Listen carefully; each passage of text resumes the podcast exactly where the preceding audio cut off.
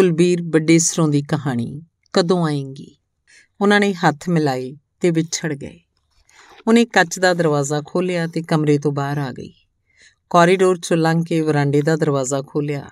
ਬਾਹਰ ਸੀਮੈਂਟ ਦਾ ਲਾਨ ਪਾਰ ਕਰਕੇ ਮੇਨ ਗੇਟ ਤੋਂ ਹੁੰਦਿਆਂ ਹੋਇਆਂ ਬਾਹਰ ਸੜਕ ਤੇ ਗਈ ਤੇ ਆਟੋ ਰਿਕਸ਼ਾ ਲਿਆ ਤੇ ਬੱਸ ਸਟੈਂਡ ਤੱਕ ਪਹੁੰਚੀ ਤੇ ਫਿਰ ਘਰ ਤੱਕ।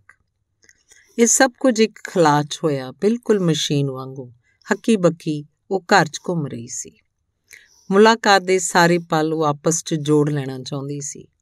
ਇੱਕ ਲੜੀ 'ਚ ਪਰੋ ਕੇ ਸਭ ਕੁਝ ਇੱਕ ਸਿਰੇ ਤੋਂ ਉਹ ਸੋਚਣਾ ਚਾਹੁੰਦੀ ਸੀ, ਪਰ ਪਲ ਸੀ ਕਿ ਬਿਖਰਦੇ ਹੀ ਜਾ ਰਹੇ ਸਨ। ਉਹਨੂੰ ਯਕੀਨ ਹੀ ਨਹੀਂ ਸੀ ਹੋ ਰਿਹਾ ਕਿ ਉਹ ਉਸ ਇਨਸਾਨ ਨੂੰ ਮਿਲ ਕੇ ਆਈ ਸੀ, ਜਿਹਦੇ ਬਾਰੇ ਉਹਨੇ ਵਰਿਆਂ ਤੋਂ ਸੋਚਿਆ ਸੀ। ਜਿਸ ਦਾ ਨਾਂ ਵਰਿਆਂ ਤੋਂ ਟੀਵੀ ਦੀ ਸਕਰੀਨ ਤੇ ਪੜ ਪੜ ਕੇ ਪਤਾ ਨਹੀਂ ਕਿਦਾਂ ਕਿਦਾਂ ਦੀ ਕਲਪਨਾ ਕੀਤੀ ਸੀ।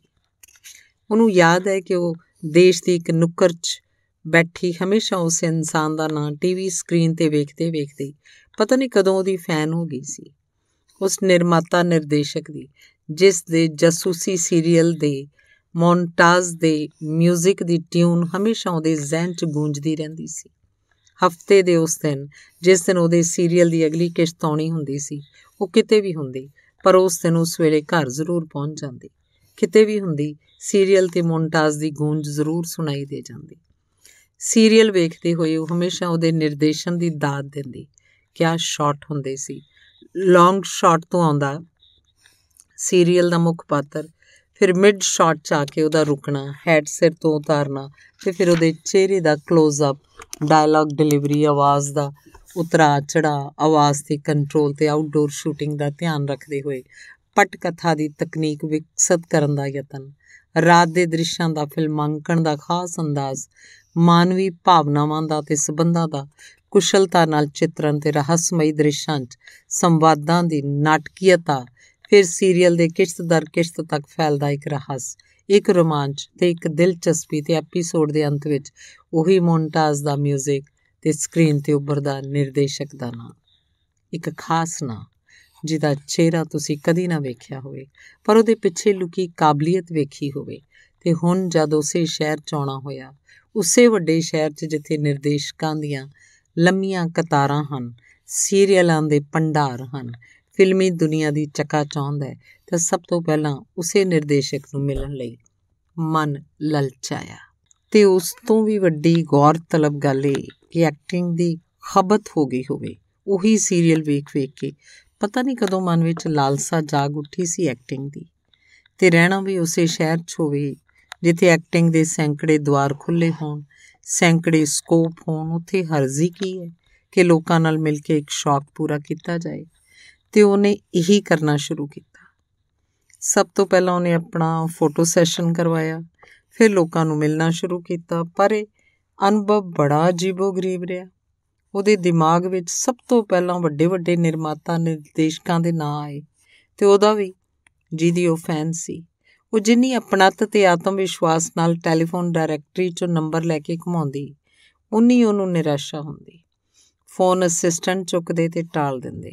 ਫੋਨ ਤੇ ਕਿਹਾ ਜਾਂਦਾ ਸੀ ਕਿ ਜਾਂ ਤਾਂ ਫਲਾਣਾ ਨਿਰਦੇਸ਼ਕ ਜਾਂ ਨਿਰਮਾਤਾ ਸ਼ਹਿਰ ਤੋਂ ਬਾਹਰ ਹੈ, ਜਾਂ ਅਜੇ ਕੁਝ ਨਹੀਂ ਕਰ ਰਹੇ। ਅਕਸਰ ਇਹ ਵੀ ਕਿਹਾ ਜਾਂਦਾ ਕਿ ਇੱਕ ਜਾਂ ਦੋ ਮਹੀਨੇ ਬਾਅਦ ਫੋਨ ਕਰਨਾ। ਕਈ ਮਹੀਨਿਆਂ ਤੱਕ ਉਹ ਵੱਡੇ ਵੱਡੇ ਨਾਮੀ ਨਿਰਮਾਤਾ ਨਿਰਦੇਸ਼ਕਾਂ ਨਾਲ ਫੋਨ ਤੇ ਰਾਬਤਾ ਕਾਇਮ ਕਰਨ 'ਚ ناکਾਮ ਰਹੀ। ਨਾਕਾਮ ਕੀ ਬੁਰੀ ਤਰ੍ਹਾਂ ਥੱਕ ਗਈ ਸਮਝੋ। ਹੁਣ ਤਾਂ ਵੱਡੇ ਆਦਮੀ ਨੂੰ ਨੰਬਰ ਡਾਇਲ ਕਰਨ ਤੋਂ ਪਹਿਲਾਂ ਉਹਦੇ ਹੱਥ ਕੰਬਣ ਲੱਗਦੇ ਤੇ ਉਹਨੇ ਨੰਬਰ ਡਾਇਲ ਕਰਨੇ ਛੱਡ ਦਿੱਤੇ। ਪਰ ਉਹ ਨਿਰਮਾਤਾ ਨਿਰਦੇਸ਼ਕ ਜਿਹਦੀ ਉਹ ਫੈਨ ਸੀ, ਉਹਨੂੰ ਮਿਲਣ ਤੇ ਵੇਖਣ ਦੀ ਲਾਲਸਾ ਅਜੇ ਵੀ ਰੋਕ ਨਹੀਂ ਸਕੀ ਸੀ। ਤੋ ਇੰਜ ਕਰ, ਇੱਕ ਸੈਕਟਰੀ ਰੱਖ ਲੈ, ਪੈਸਾ ਤੇ ਤੇਰੇ ਕੋਲ ਹੈ ਫਿਰ ਜੇ ਫਿਲਮਾਂ 'ਚ, ਸੀਰੀਅਲਾਂ 'ਚ ਸਟਰਗਲ ਲਈ ਨਿਕਲਣਾ ਹੀ ਹੈ, ਤਾਂ ਸ਼ਾਨ ਨਾਲ ਨਿਕਲੋ ਨਾ। ਸੈਕਟਰੀ ਬੜੇ ਕੰਮ ਦੀ ਚੀਜ਼ ਹੁੰਦੇ ਨੇ। ਕੁੱਤੇ ਦੀ ਤਰ੍ਹਾਂ ਸੁੰਘਦੇ ਫਿਰਦੇ ਨੇ। ਕੀ ਕਿੱਥੇ ਹੋ ਰਿਹਾ ਹੈ? ਤੁਹਾਨੂੰ ਜ਼ਿਆਦਾ ਘੁੰਮਣਾ ਨਹੀਂ ਪਏਗਾ। ਫੋਨ ਤੇ ਵੱਡੇ ਆਦਮੀਆਂ ਨੂੰ ਮਿਲਣ ਲਈ ਅਪਾਇੰਟਮੈਂਟ ਲੈਣ ਲਈ ਗਿੜਗੜਾਉਣਾ ਨਹੀਂ ਪਏਗਾ। ਫਿਰ ਤਾਂ ਇਹ ਕੰਮ ਸੈਕਟਰੀ ਕਰਨਗੇ ਨਾ, ਤੇ ਉਹਨੇ ਇਦਾਂ ਹੀ ਕੀਤਾ। ਆਪਣੇ ਲਈ ਇੱਕ ਸੈਕਟਰੀ ਰੱਖ ਲਿਆ। ਸੈਕਟਰੀ ਰੋਜ਼ ਸਵੇਰੇ ਉਹਨੂੰ ਫੋਨ ਕਰਦਾ, ਗੁੱਡ ਮਾਰਨਿੰਗ ਕਹਿੰਦਾ ਤੇ ਹਫ਼ਤੇ 'ਚ ਦੋ ਤਿੰਨ ਵਾਰ ਬੁਲਾਉਂਦਾ ਵੀ ਕਿ ਫਲਾਣੀ ਜਗ੍ਹਾ ਆ ਜਾਓ। ਕਿਸੇ ਡਾਇਰੈਕਟਰ ਨਾਲ ਮਿਲਵਾ ਦੇਣਾ ਉਹ ਚਲੀ ਜਾਂਦੀ, ਡਾਇਰੈਕਟਰ ਦੇ ਸਾਹਮਣੇ ਜ਼ਿਆਦਾ ਗੱਲਾਂ ਸੈਕਟਰੀ ਕਰਦਾ, ਉਹਦੀ ਤਾਰੀਫ ਦੇ ਪੁੱਲ ਬੰਦਾ ਇਹ ਬਹੁਤ ਅੱਛੀ ਐਕਟ੍ਰੈਸ ਹੈ, ਤਹਿਲਕਾ ਮਚਾਉਣ ਆ ਗਈ ਹੈ। ਵਧੀਆ ਜਿਹਾ ਰੋਲ ਕਰਾਓ ਇਹ ਤੋਂ ਤੇ ਮੁਲਾਕਾਤ ਤੋਂ ਬਾਅਦ ਉਹਦੀ ਨੁਕਤਾਚੀਨੀ ਸ਼ੁਰੂ ਕਰਦਾ। ਵੇਖੋ, ਇਹ ਝਿਜਕ ਛੱਡੋ। ਇਹ ਬੜੀ ਫ੍ਰੀ ਲਾਈਨ ਹੈ। ਇਹ ਨਮਸਤੇ, ਨਮਸਕਾਰ ਕਹਿਣਾ ਛੱਡੋ। ਸਿੱਧੇ ਸਿੱਧੇ ਹੱਥ ਮਿਲਾਇਆ ਕਰੋ ਤੇ ਹੈਲੋ ਹਾਈ ਕਿਹਾ ਕਰੋ। ਤੇ ਗੱਲ ਗੱਲ ਤੇ ਖਿਲ ਖਿਲਾਇਆ ਕਰੋ। ਪਤਾ ਲੱਗੇ ਕਮਰੇ 'ਚ ਕੋਈ ਆਇਆ ਹੈ। ਤੂੰ ਤਾਂ ਕੁੱਟੀ ਕੁੱਟੀ ਜੀ ਰਹਿਣੀ ਹੈ। ਤੇ ਕਦੀ ਉਹਦੇ ਕੱਪੜਿਆਂ ਤੇ ਵਿਅੰਗ ਕੱਸਦਾ। ਇਹ ਮੁੰਬਈ ਹੈ ਨੀਮਾ ਜੀ। ਤੁਸੀਂ ਇਹ ਕਿਹੋ ਜਿਹੇ ਸੂਟ ਪਾ ਕੇ ਆ ਜਾਂਦੇ ਹੋ? ਥੋੜਾ ਚੇਂਜ ਕਰੋ ਆਪਣੇ ਆਪ ਨੂੰ। ਇਹ ਮੁੰਬਈ ਹੈ ਮੁੰਬਈ। ਜ਼ਿੰਦਗੀ ਫਾਸਟ ਹੈ ਇੱਥੇ, ਬਹੁਤ ਫਾਸਟ ਇੱਥੇ ਜੋ ਸਮੇਂ ਦੇ ਨਾਲ ਨਹੀਂ ਚੱਲਦਾ, ਉਹ ਬਹੁਤ ਪਿੱਛੇ ਰਹਿ ਜਾਂਦਾ ਹੈ। ਤੁਸੀਂ ਤਾਂ ਲੱਗਦਾ ਹਰ ਵੇਲੇ ਸੋਚਦੇ ਹੀ ਰਹਿੰਦੇ ਹੋ। ਇੱਥੇ ਜੋ ਸੋਚਦਾ ਹੈ, ਸੋਚਦਾ ਹੀ ਰਹਿ ਜਾਂਦਾ ਹੈ। ਜੋ ਝਟਪਟ ਫੈਸਲਾ ਕਰ ਲੈਂਦਾ ਉਹ ਅੱਗੇ ਨਿਕਲ ਜਾਂਦਾ ਹੈ। ਪਰ ਤੁਹਾਨੂੰ ਪਤਾ ਹੈ ਨਾ, ਉਹ ਪ੍ਰੋਡਿਊਸਰ ਕੀ ਕਹਿ ਰਿਹਾ ਸੀ? ਕਿਵੇਂ ਵੇਖ ਰਿਹਾ ਸੀ ਮੇਰੇ ਵੱਲ? ਕਿਵੇਂ ਗੱਲਾਂ ਹੀ ਗੱਲਾਂ 'ਚ ਇਸ਼ਾਰੇ ਕਰ ਰਿਹਾ ਸੀ, ਗੰਦੇ ਇਸ਼ਾਰੇ? ਉਹ ਨੀਮਾ ਜੀ, ਤੁਸੀਂ ਵੀ ਪਤਾ ਨਹੀਂ ਕਿਸ ਸਦੀ ਦੀਆਂ ਗੱਲਾਂ ਕਰ ਰਹੇ ਕਿੱਥੋਂ ਆ ਗਏ ਹੋ ਇੱਥੇ? ਅਖੇ ਕਿਵੇਂ ਵੇਖ ਰਿਹਾ ਸੀ? ਬਈ ਇਹ ਸ਼ੋ ਬਿਜ਼ਨਸ ਹੈ। ਅਰੇ, ਉਹ ਤੁਹਾਨੂੰ ਸਿਰ ਤੋਂ ਪੈਰਾਂ ਤੱਕ ਵੇਖੇਗਾ, ਨਹੀਂ ਤਾਂ ਕਿ ਅੱਖਾਂ ਬੰਦ ਕਰਕੇ ਗੱਲ ਕਰੂਗਾ? ਪਰ ਕਹਿ ਰਿਹਾ ਸੀ ਕਿ ਗਿਵ ਐਂਡ ਟੇਕ ਦੀ ਗੇਮ ਹੈ। ਕੁਝ ਪਾਉਣਾ ਹੈ ਤਾਂ ਕੁਝ ਦੇਣਾ ਵੀ ਪਏਗਾ। ਹਾਂ, ਤਾਂ ਕੀ ਗਲਤ ਕਹਿ ਰਿਹਾ ਹੈ? ਮੈਨੂੰ ਸੈਕਟਰੀ ਰੱਖਣਾ ਹੈ ਤਾਂ ਮੇਰੀ ਗੱਲ ਧਿਆਨ ਨਾਲ ਸੁਣੋ। ਨਹੀਂ ਤਾਂ ਕੋਈ ਵੀ ਇੰਨਾ ਵੀ ਸਿਰ ਨਹੀਂ ਖਪਾਉਂਦਾ। ਤੂੰ ਸੋਹਣੀ ਹੈ ਟੈਲੈਂਟਡ ਵੀ ਹੈ। ਫਿਰ ਅੱਗੇ ਵਧਣ ਲਈ ਥੋੜੇ ਬਹੁਤੇ ਸਮਝੌਤੇ ਕਰ ਲੈਂਗੀ ਤਾਂ ਕੋਈ ਵੀ ਤੈਨੂੰ ਨਹੀਂ ਰੋਕ ਸਕੇਗਾ। ਨਹੀਂ ਤਾਂ ਸੋਹਣੇ ਤੇ ਟੈਲੈਂਟਡ ਚਿਹਰੇ ਹੋਰ ਬਥੇਰੇ ਨੇ, ਉਹ ਅੱਗੇ ਵਧ ਜਾਣਗੇ। ਪਰ ਟੈਲੈਂਟਡ ਹੈ ਤਾਂ ਫਿਰ ਸਮਝੌਤਾ ਕਿਉਂ? ਉਹ ਬਹੁਤ ਬੇਚੈਨ ਹੋ ਉੱਠੀ ਸੀ। ਵੇਖੋ ਕੰਪੀਟੀਸ਼ਨ ਇੰਨਾ ਵੱਧ ਗਿਆ ਹੈ। ਹੁਣ ਉਹ ਜ਼ਮਾਨਾ ਨਹੀਂ ਰਿਹਾ ਕਿ ਗਿਣੀਆਂ ਚੁਣੀਆਂ ਹੀ ਲੜਕੀਆਂ ਆਉਂਦੀਆਂ ਸਨ ਫਿਲਮੀ ਲਾਈਨ 'ਚ। ਹੁਣ ਤਾਂ ਹਰ ਪੈਸੇ ਵਾਲੀ, ਹਰ ਉਹ ਲੜਕੀ ਜਿਹਦਾ ਚਿਹਰਾ ਜ਼ਰਾ ਵੀ ਫੋਟੋਜੈਨਿਕ ਹੋਵੇ, ਉਹ ਕਿਆ ਕਿਆ ਟ੍ਰੇਨਿੰਗ ਲੈ ਕੇ ਆ ਰਹੀਆਂ ਨੇ। ਡਾਂਸਿੰਗ ਐਕਟਿੰਗ ਸਵਿਮਿੰਗ ਫਾਈਟਿੰਗ ਕਿਹੜੀ ਟ੍ਰੇਨਿੰਗ ਹੈ ਜੋ ਲੈ ਕੇ ਨਹੀਂ ਆਉਂਦੀਆਂ? ਮਾਰੂਤੀ 1000 ਚ ਬੈਠ ਕੇ ਸਟਰਗਲ ਕਰਨ ਆਉਂਦੀਆਂ ਨੇ, ਇਹ ਲੜਕੀਆਂ। ਤੇ ਉਹ ਡਰੈਸਸ ਜੋ ਪਰਦੇ ਤੇ ਪਹਿਨਣ ਲਈ ਕਹਿੰਦੇ ਨੇ ਡਾਇਰੈਕਟਰ ਉਹ ਆਮ ਜ਼ਿੰਦਗੀ 'ਚ ਪਹਿਨ ਕੇ ਆਉਂਦੀਆਂ ਨੇ। Mini skirt mini frock deep ਗਲੇ ਹਾਈ ਟਾਪ ਤੇ ਨਿੱਕਰ। ਠੀਕ ਹੈ, ਪਰਦੇ ਤੇ ਪਹਿਨਣਾ ਬਿੰਦਾਸ ਹੋਣਾ, ਪਰ ਪਰਦੇ ਦੇ ਪਿੱਛੇ ਇਹ ਸਮਝੌਤੇ ਆਖਰ ਇਹ ਕਿਉਂ? ਉਹ ਅਜੇ ਵੀ ਬੇਚੈਨ ਸੀ। ਉਦਾਸ ਸੀ ਤੇ ਬਹੁਤ ਅਪਸੈਟ ਹੋ ਗਈ ਸੀ। ਬਈ ਆਖਰ ਜੋ ਤੁਹਾਡੇ ਲਈ ਇੰਨਾ ਕਰੇਗਾ, ਉਹ ਬਦਲੇ 'ਚ ਕੁਝ ਤਾਂ ਚਾਹੇਗਾ। ਤੇ ਜਦ 10 ਲੜਕੀਆਂ ਡਾਇਰੈਕਟਰ ਪ੍ਰੋਡਿਊਸਰ ਨਾਲ ਸੌਣ ਲਈ ਤਿਆਰ ਨੇ, ਤੇ ਉਹ ਜੋ ਸੌਣਾ ਨਹੀਂ ਚਾਹੁੰਦੀ ਜਾਵੇ ਬਾੜ 'ਚ। ਪਰ ਡਾਇਰੈਕਟਰ ਪ੍ਰੋਡਿਊਸਰ ਨੂੰ ਵੀ ਤਾਂ ਇੱਕ ਚਿਹਰਾ ਚਾਹੀਦਾ ਹੁੰਦਾ ਫਿਲਮ ਲਈ। ਇੱਕ ਖਾਸ ਚਿਹਰਾ ਟਿਪੀਕਲ ਚਿਹਰਾ, ਜੋ ਸਕ੍ਰਿਪਟ ਦੇ ਲਈ ਸੂਟੇਬਲ ਹੋਵੇ।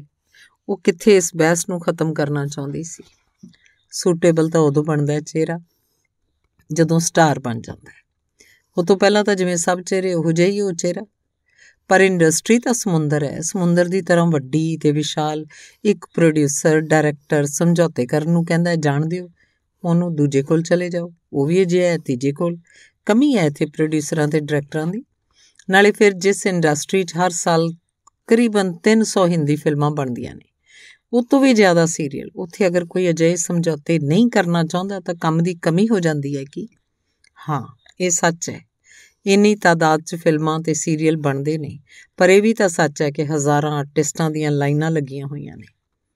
ਪਰ ਮੈਨੂੰ ਨਹੀਂ ਸਮਝ ਆਉਂਦੀ ਕਿ ਇਹ ਸ਼ਰਤਾਂ ਕਿਉਂ? ਬਲਕਿ ਮੈਂ ਤਾਂ ਇਹ ਕਹਾਂਗੀ ਕਿ ਸਵਾਲ ਹੀ ਕਿਉਂ ਉੱਠੇ? ਇਹ ਸਵਾਲ ਹੀ ਤਕਲੀਫ ਪਹੁੰਚਾਉਂਦਾ ਹੈ ਮੈਨੂੰ। ਉਹਨੇ ਰਵਾਂਸੀ ਹੋ ਕੇ ਕਿਹਾ। ਪਰ 100 ਵਿੱਚੋਂ 10% ਲੋਕ ਹਨ ਅਜੇ ਜੋ ਨਹੀਂ ਚਾਹੁੰਦੇ ਬਦਲੇ 'ਚ ਕੁਝ ਜੋ ਸਿਰਫ ਕੰਮ ਨਾਲ ਹੀ ਮਤਲਬ ਰੱਖਦੇ ਨੇ। ਚਾਹੁੰਦੇ ਨੇ ਆਰਟਿਸਟ ਆਵੇ, ਮਨ ਲਗਾ ਕੇ ਕੰਮ ਕਰੇ, ਪੈਸੇ ਲਵੇ ਤੇ ਆਪਣੇ ਘਰ ਜਾਏ। ਹੋਰ ਵੀ ਕਈ ਕੈਟਾਗਰੀਜ਼ ਹਨ, ਜਿਵੇਂ ਸਾਰੇ ਲੜਕੀਆਂ ਨੂੰ ਬਿਸਤਰੇ ਤੱਕ ਨਹੀਂ ਲੈ ਜਾਂਦੇ।